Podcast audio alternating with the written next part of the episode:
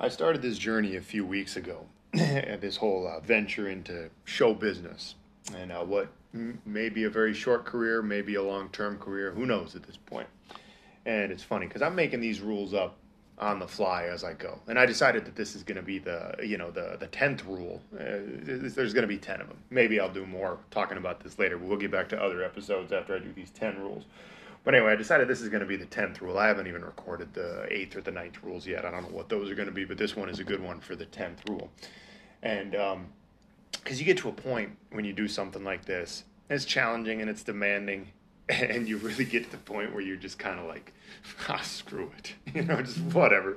Screw it. Because, like, when I came in here a couple weeks ago, I guess it's been, what, two and a half weeks now, pretty much the first thing they told me like I was, I was told this was going to be like a three month thing that i was doing and they told me all right you got five days to impress us otherwise you're out. Or we fired the last guy that was trying to do your job because he didn't do this and this right so you got five days to prove that you can do it good or you're out of here. And me you know being a naive kid from minnesota with a bunch of people who are involved in hollywood in a certain way i'm just kind of like mm, okay i'll try my best.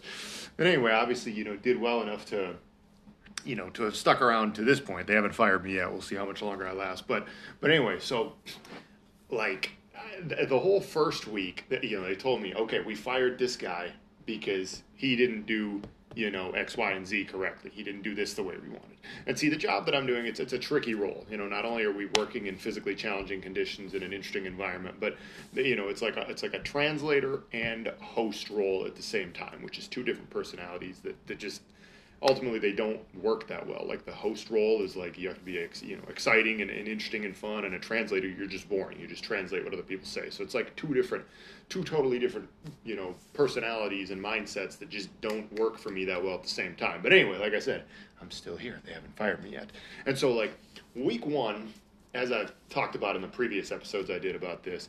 There's there's like two different teams here. You know, we got like trying to trying to please everyone is impossible.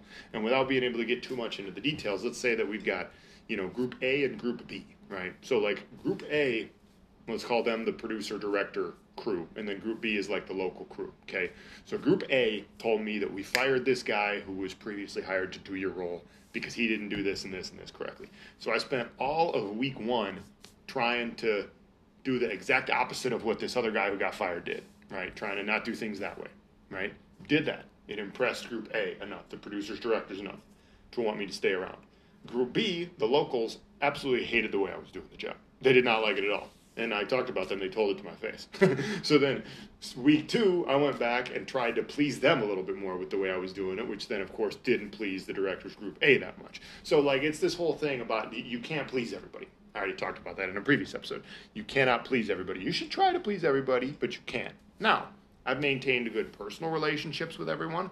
I feel like I like everyone for the most part. I feel like they like me for the most part, the people we're working with directly. It's not like a personal issue. It's just more of like, oh, we want you to do the job this way. We want you to do the job this way. And you can't do it both ways because it's a clash, right? So, anyway, there comes a point with that where you're just like, all right, screw it. I don't know what to do. And you guys will find this in almost any job that you work, any career that you have. You know, you're not going to be able to to please everybody. Your your boss is going to want this, your other mid-level manager is going to want this, and then the other team's going to want that. It's part of life. It's the nature of work, right?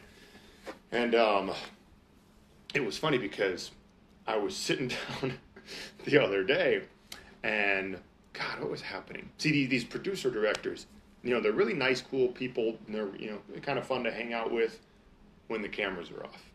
When the cameras turn on, they turn into a whole different animal. And it is go time, and they are just ruthless. They are just no patience, no nonsense. They will yell at you, get in, get over here, do this, don't do that, talking about that. Like a freaking drill sergeant once the camera turns on. And I'm like, holy crap, okay, okay, okay.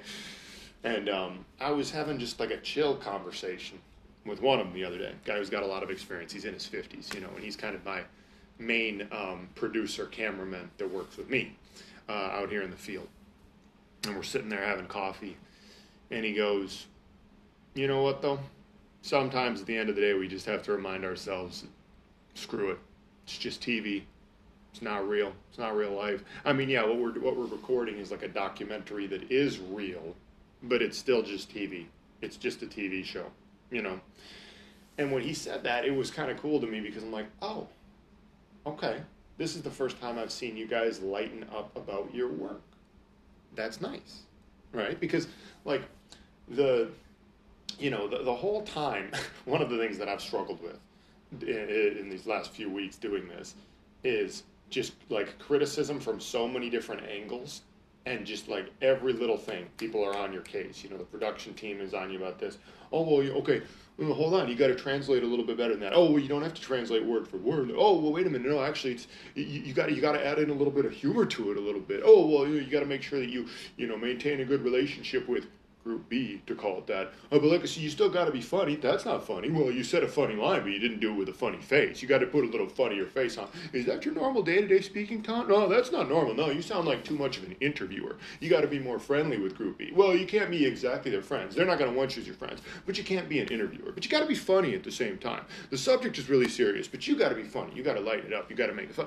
And, then, like, what else happened? Let's see. It's like, uh, you, is there a different moisturizer you could wear? Like your, your face, like the, the, the forehead's got a little bit too much like acne and wrinkle. Do you guys know anything about me in my personal life? Like I'm a freaking I'm a biohacker who like lives a, a, a, natural lifestyle where I don't like to put a whole bunch of products on my body and stuff like that. What makes you think I got a moisturizer? I have never put on a moisturizer in my freaking life, all right? And my face is doing just fine. Sure, I got a little leftover acne scars from when I was a teen, and maybe a wrinkle or two because I went out in the sun too long without sunscreen. But I need the vitamin D. I'm from Minnesota. It is what it is, all right? anyway, all right. So now that I'm done venting about that, the thing about it is, like, you just there's so many little things criticizing here and there and blah blah blah blah. And it gets you get to a point where you're just like screw it. I was sitting there thinking about this yesterday and um, you know like i said anytime you're anytime you're away from home for one and anytime you're doing like a new adventure there's a honeymoon phase. You know the first week to 10 days will usually be like the honeymoon phase. Where you're like oh i love this. This is cool. Now in this case I, it kind of was like that. It was also very challenging because I just jumped right into the work with basically no training. But either way, it was still like a honeymoon phase. Essentially, it was like the reality hadn't set in. And uh, of course, there was a lot of pressure on because I had to perform well during the honeymoon phase just to be able to stick around, right? But anyway, it was still a bit of like a honeymoon phase in the sense of like it didn't bother me being away from home, away from my family and friends for those first week to 10 days because I was just so immersed in everything that was happening and trying to do what I was trying to do. Now, finally, that a few weeks have passed, I'm kind of like, okay, well, we got through that honeymoon phase mentally, and I did well enough, for better or for worse, to stick around for probably, probably at least like another month. The whole project is still planning to go on for like two more months, but like I said, they seem to dump people left and right, so who knows how long I'll last. Um, and now that that honeymoon phase is, it's, is over, it's kind of making me sit here and say, like, okay, well, yeah, obviously I miss my family, my home, my friends a little bit. Um, what about this life? Like, would I really want this life, for example? Like, let's say there's already been talk about, like, if this works well, there might be a season two and a season three. Do I want to be in season two or season three, depending on how much they pay me, depending on the conditions, depending, like, do I want that? do I want this life? You know, because there's there's a lot of challenges that come with it, and at the end of the day, like I said, there's there's a lot of BS, just like there is in any other industry. You know, it's something that you guys are going to deal with in anything you do in life.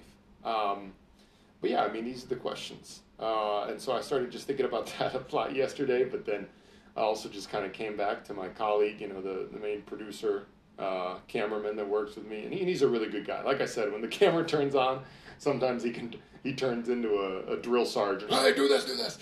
But um, you know, he's a really cool guy, and I guess um, I just kind of last night I was sitting here reflecting on it and what he said, and at the end of the day, it's like you know what, screw it, it's just TV.